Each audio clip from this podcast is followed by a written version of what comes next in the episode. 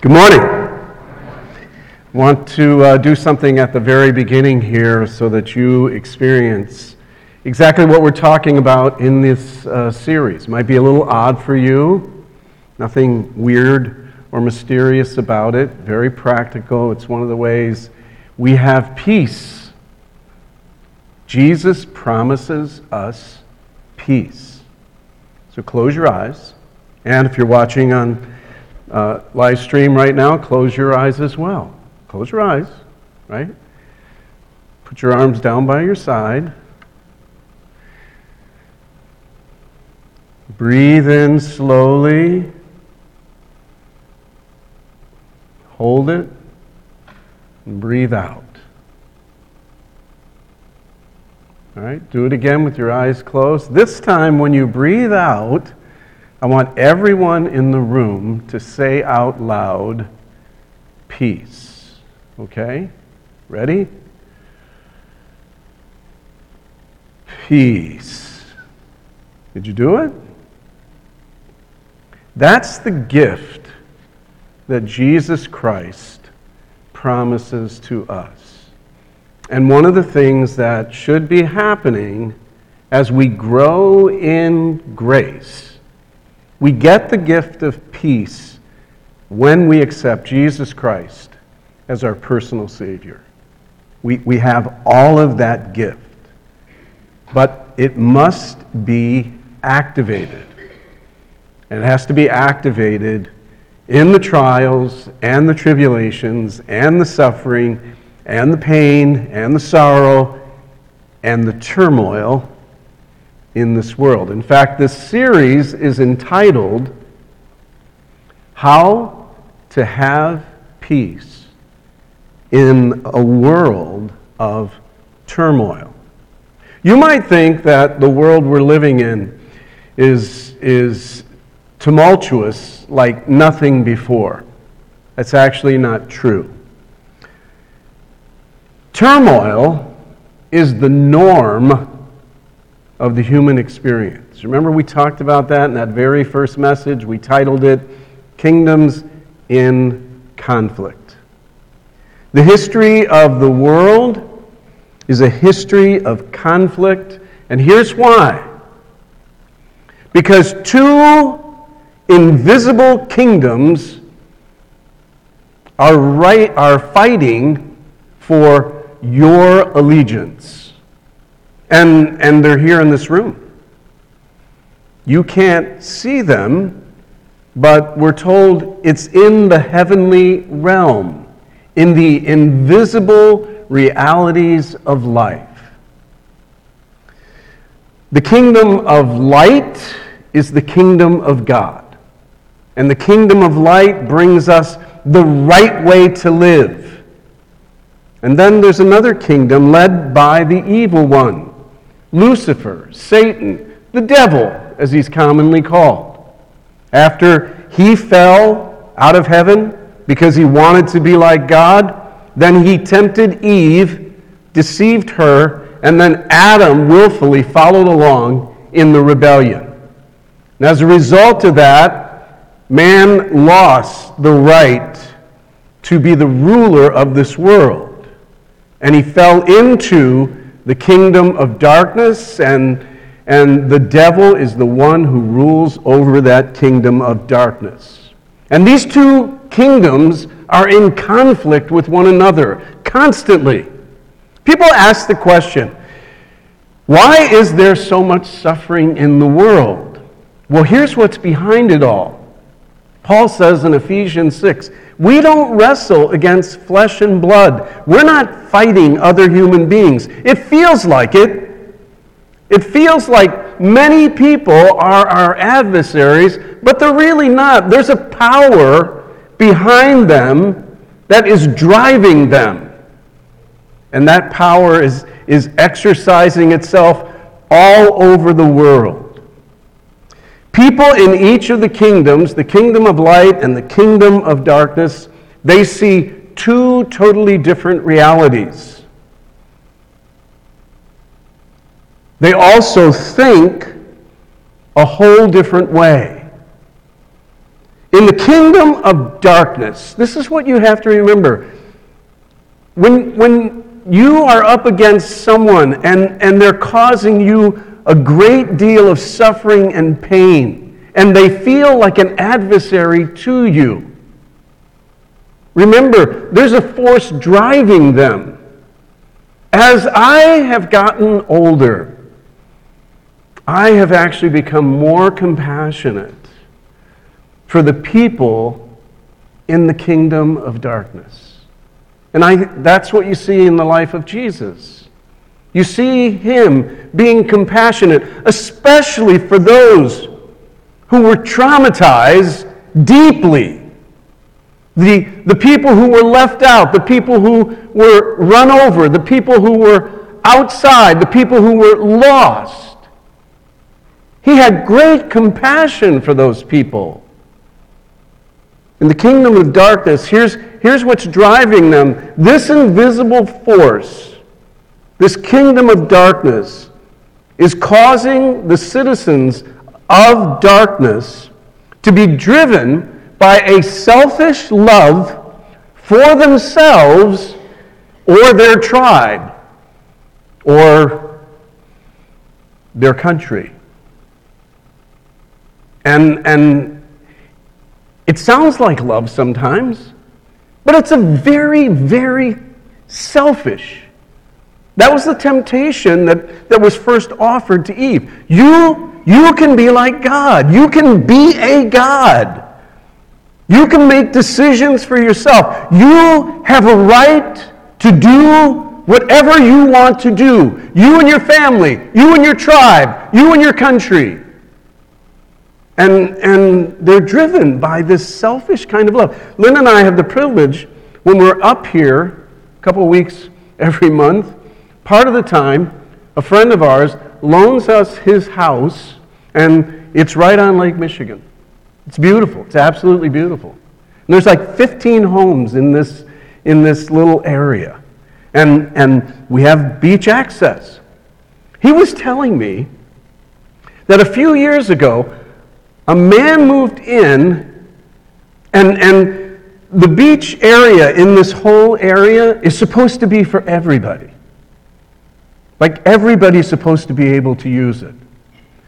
But a person purchased a lot and then declared to the rest of the neighborhood that his house, the width of his house, down to the water, was his beach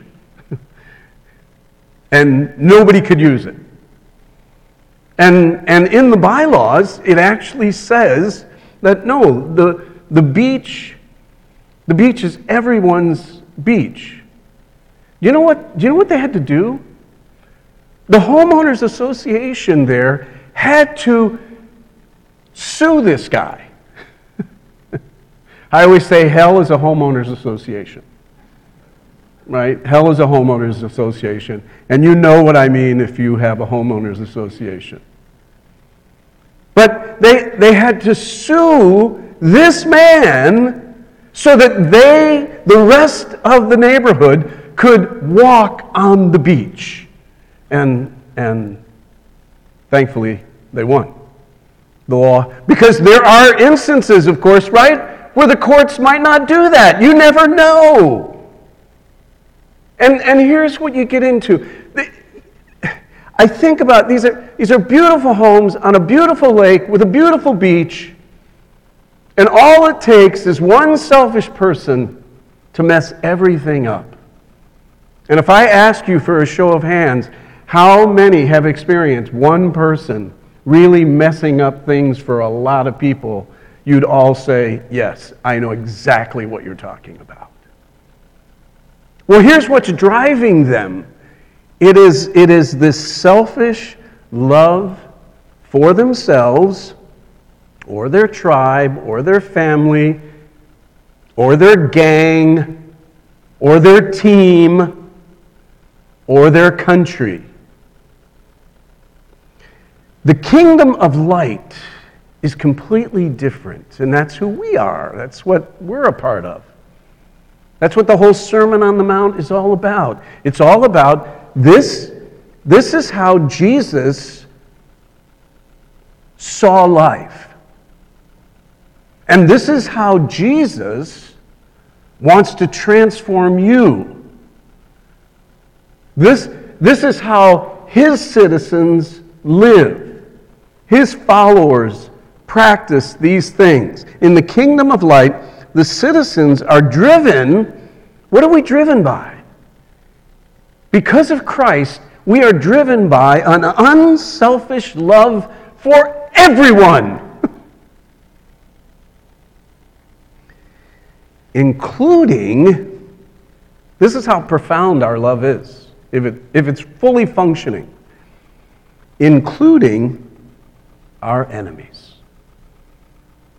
You see, we're the only people on the planet that can not only love the people that love us, we can actually love the people that hate us, that abuse us, that mistreat us. We, we have that kind of love. And, and that's that, you know, John 7 37 through 39, that's, that's that river of life springing up within us that causes us to, to see the world, and especially people. If you read through the Sermon on the Mount, one of the things that you will notice is that, is that all the principles mostly apply to your relationship with other people. When, this is what Colossians 1 says, when a person is rescued from the domain of darkness, this is, this is how Colossians words it, and is transferred to the kingdom of the beloved Son of God, his or her formerly selfish love begins a process of depreciation. When you, when you accept Jesus Christ as your Lord and Savior and King, one of the things that should be happening to you is that selfish love that you were born with begins to diminish. It begins to depreciate. And eventually, this was, this was uh, the first beatitude. Eventually, he or she will be bankrupt with regard to that kind of expression of love. And that's what the Bible, that's what that first beatitude calls to be poor in spirit. To be poor in spirit means I, I am I'm growing in grace, but I'm losing my selfishness. I'm growing in, in my love for God, and I'm growing in my love for people, even those who give me a lot of grief. The next beatitude follows in line that once you are poor in spirit, here's what the next beatitude says. We put it up there. It's the only verse we have on the screen. Here's, here's what happens when you're poor in spirit. The next thing, one of the first things that begins to happen is Blessed are those who mourn, for they shall be comforted. What does that mean? One of the things, and this is very, very important, one of the things that the children of light, the followers of Jesus, who is their king, they begin to learn the right purpose for sorrow, tears, and mourning. This is the title of the message. Their mourning will always be good mourning. Their mourning, when, when they mourn, it will, they will be learning the whole concept of good mourning. Here's another thing, and this is the reason that they learn good mourning they begin to develop a high sensitivity to sin, especially their own. As, as you grow in grace. Now, there are people in the world that have a high sensitivity to your sin. right? And they, they're very good at pointing out your sin. You know what the Bible calls them? Hypocrites. Hypocrites. And, and they're very judgmental. And their whole goal in making themselves feel good is to make you feel bad. But when we talk about the proper understanding of sorrow and mourning and, and why we have it, it's because what happens over the, time, over the course of time is we develop more and more. So, so the thinking in this world is diminishing. The way the world thinks is depreciating. Here's, here's what's increasing in us we are developing a greater sensitivity to sin. Whenever, whenever I have led someone to Jesus Christ, you know, one of the, one of the things that I do, I, I don't just leave them there. So I take them through some kind of study through the scriptures that teaches them now, this is what it means to be a new creation in Christ. And, and, and I have led many people to Christ, and it's always funny because many of them are deeply, when they come to Christ, they're deeply involved in sin.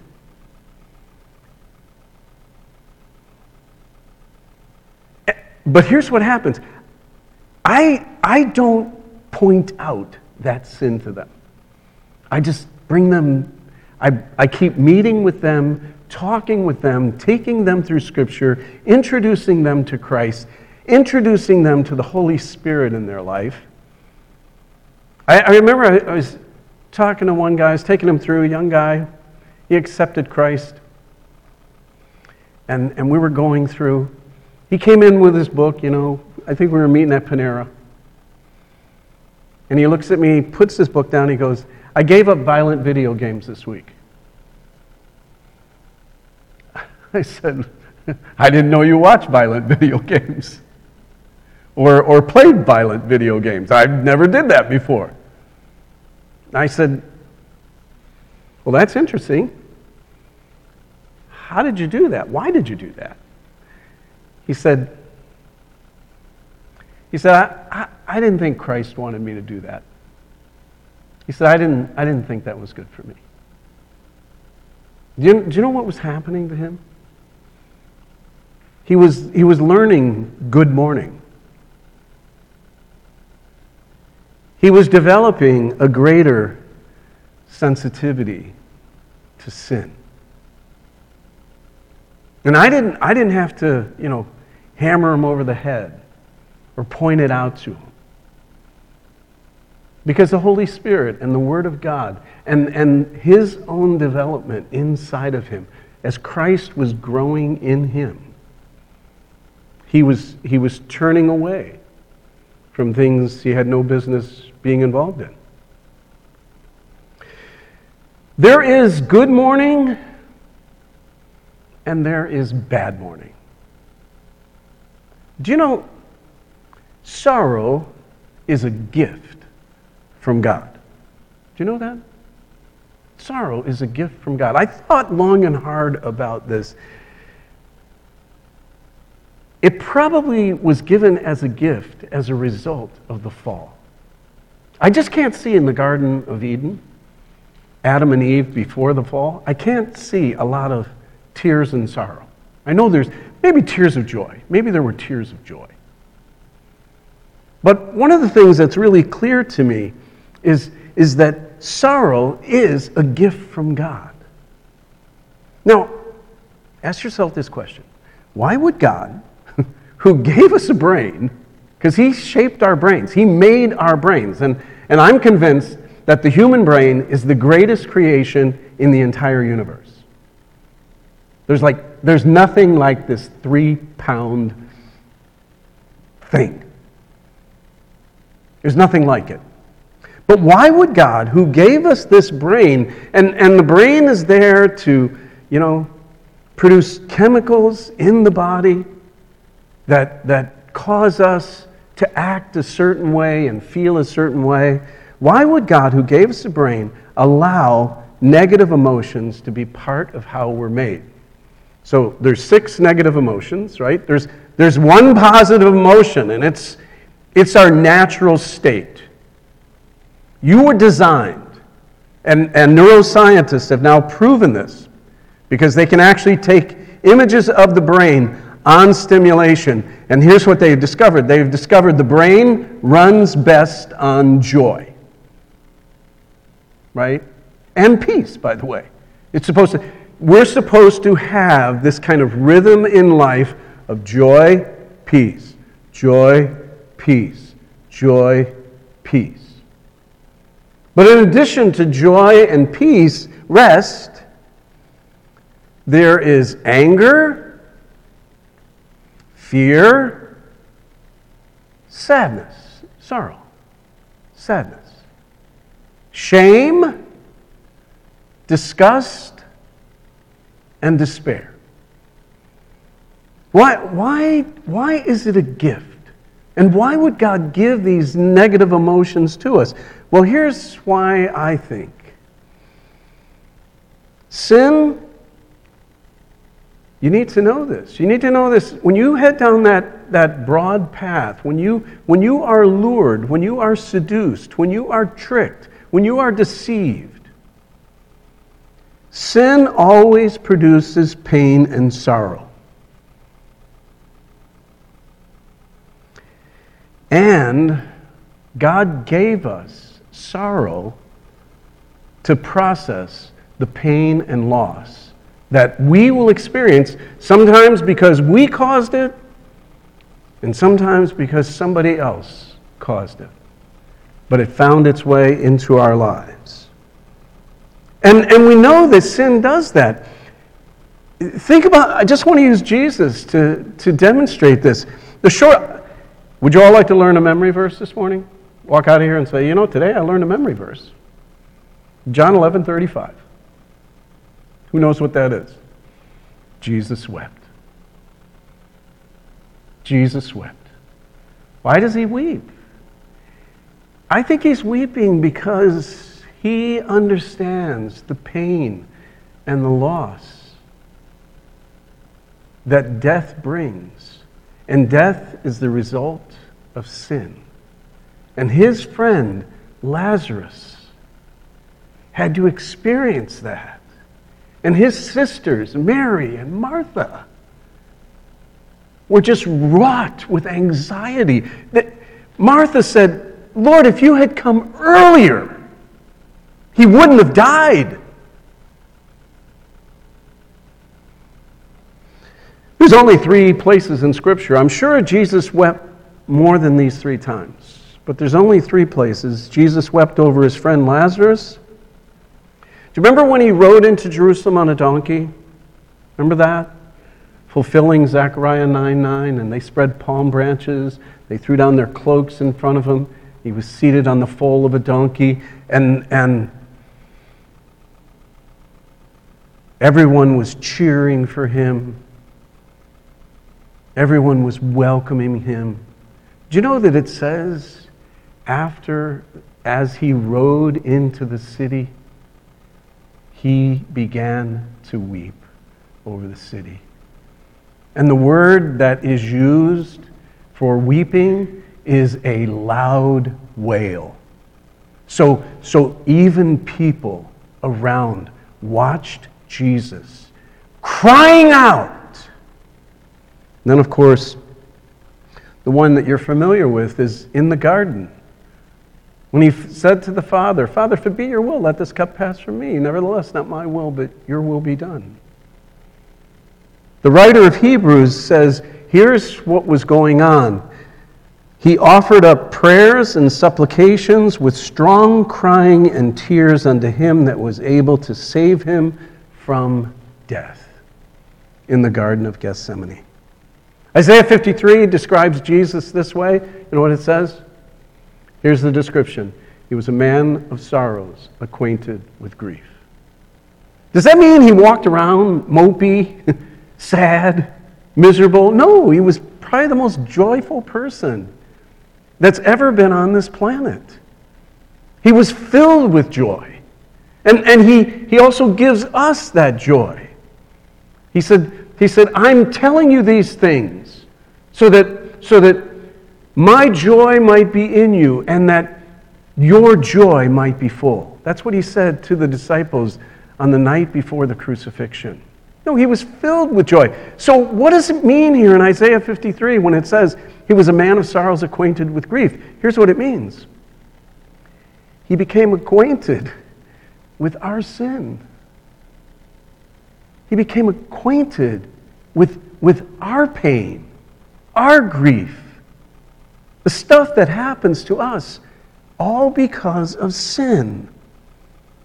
You know, even, even secular writers, a woman by the name of Elizabeth Kubler Ross, wrote a very famous book now on grief. And she says there are five stages of grief. And, and you can see, you can see how, how it works its way through. She says first denial, then anger, then bargaining, and then finally depression, sadness, sorrow. Sorrow feels like somebody's hitting the brakes, doesn't it? Feels like someone's hitting the brakes in your life. And then finally, acceptance. That's a gift from God. That process is a gift from God. Jesus' experience, that process in the Garden of Gethsemane. People say, What was going on when he was crying out? Here's what was going on. He was processing genuine pain inside of him. And he was feeling it in his humanity. And then he was accepting it. Not my will, but your will be done. Ecclesiastes 3. There's great insight on how to live in Ecclesiastes chapter 3. Here's what it says To everything there is a season. And I always want to add turn, turn, turn. But it's not in there. To everything there is a season and a time for every purpose under heaven. You know what that's saying? It's saying there's a right time and a right place for everything that you're feeling. And if you can understand God's rhythm, you'll get to live that way. That's what the Sermon on the Mount is. The Sermon on the Mount is teaching us how we should respond, how we should act and react in life. Verse 4, Ephesians chapter 3 says, A time to weep, a time to laugh, a time to mourn, and a time to dance. Paul writes the book of Romans, it's a magnificent, probably the, greatest human document ever written. The first eight chapters are all about God's plan and, and how Jesus Christ has brought salvation to the world, all kinds of people and it's only received by grace. Then chapters 9, 10, and 11, it's almost like he takes a paraphrase, but not really. He talks about the nation of Israel, their history, their present condition, and eventually their, their glorious future because God is going to save Israel. He's going to honor his word with Israel. Then, then from chapter 12 to the end of the book, he gets very practical. And here's how he starts chapter 12. I beseech you, therefore, brethren, by the mercies of God, which is those first 11 chapters, that you present your bodies as a living sacrifice, which is your spiritual uh, service of worship. Now, listen to what he says. Don't be conformed to this world. That's that's uh, the spirit of the world. Don't be conformed to this world. Don't let the world press you into its mold. Instead, be transformed. How? By renewing your mind. That's what's happening. What's happening is God is in the process of renewing our mind. Do you know what this is saying? Verse, verse, uh, this verse that says, Blessed are those who mourn. Here's what it means For those who are in the kingdom of heaven, it means that God is healing our emotions. God is healing our emotions. So that, so that we know when to laugh, we know when to cry, when to mourn, when to dance. We know when to weep with those who are weeping, we know when to laugh with those who are laughing. We, we are the people who don't laugh at inappropriate times. We're the people who are not overwhelmed the way the world is.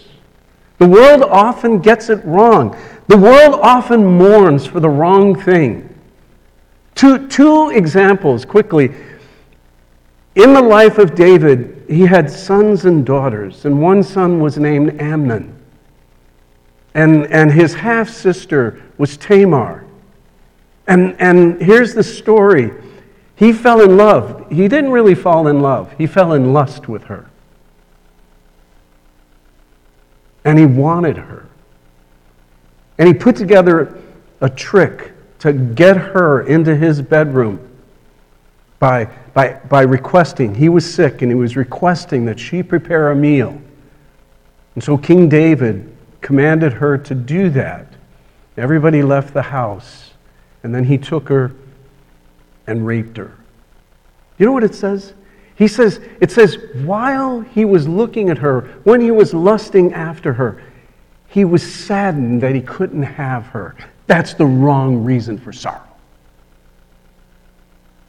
Then, then after that, his other son, Absalom, killed Amnon and then led a rebellion against David and actually was living in the palace, chased David and his men out of Jerusalem. And finally, the soldiers, led by Joab, killed Absalom because his beautiful hair got caught in a thicket in the woods. He was hanging there, and then Joab killed him. And then afterwards, listen, David wept and he said, Oh, my son Absalom, would that you had lived. Are you kidding me, David? What's wrong with your emotions? You're pining after someone. You're sad. This is the person that would have killed you and taken your throne. Joab actually said to him, We think, these are his soldiers, we think you would have been happier, David, if Absalom had lived and we had died. See, emotions were given to us, and they were given so that we would get it right. And the most important thing here's the most important thing that sorrow should do for us it should cause us to repent. We develop this sensitivity to sin and as we develop it more and more, it's almost like an alarm system. So that when we do sin, it's um, 2 Corinthians chapter 7, you can read it, I'm not going to read it. But there's a man there that was being disciplined by the church. And Paul writes to the church at Corinth and he says, he says, okay, he's repented, and I'm glad you were sorry that, that he was in sin, and now he has a godly sorrow. It's not the sorrow of the world. Here's what he says The sorrow of the world. See, sin not only leads to pain and suffering and death, but the sorrow of the world that accompanies that sin also leads to death. But the sorrow that of God, the sorrow that He sends, when, when God makes us sorrow over our sin. The wonderful result is that we repent. And you know what? You know what the word repent? Repent, repent sounds like a big, big theological word, doesn't it? Like repent. Sounds like a, a tent evangelist, doesn't it? Re- re- repent, you need to repent. You know what repent means? In business, they call it a paradigm shift. It means, here's what repent means to change your thinking about something and to do it a whole different way. That's, that's what we want for one another, isn't it? How does that happen? How do I learn this? Well, here's what happens I've been given the gift of the Holy Spirit, He's been put inside of me. The more I lean on Him, the more I sync up, more, the more my brain syncs up with the Holy Spirit. Someone asked me the other day, How do I know? How do you know, John, that you're syncing up with the Holy Spirit? I say, Because of the way I treat people, because of the way I view life. One of the ways is the way I look at sin. if sin seems attractive to me, I'm not syncing up with the Holy Spirit.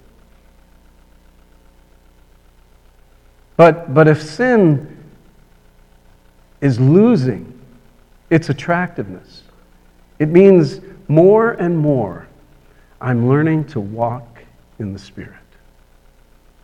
Isn't it great? God, the world, the world gets peace from everything being calm out here, right? I mean, this is how the world gets peace. If everything's calm out here, no wind, no waves, I got peace. You know how God gives peace? Everything in here. From the inside out. You begin to experience the peace that passes all understanding. So, you and I, one of my prayers, there's my prayer Lord, make me sensitive to sin in my life, not in other, not in other people's lives. Make me sensitive to what's going on in my heart. And then, Lord, would you heal my emotions? Would you heal my emotions? Would you heal them all? Would you use anger and fear and sadness and shame, disgust and despair? Would you help me to begin to react and respond so that, so that even those emotions are being used in the way that you gave them to me as a gift. Let's pray. Father, thank you for your word. Thank you for your grace.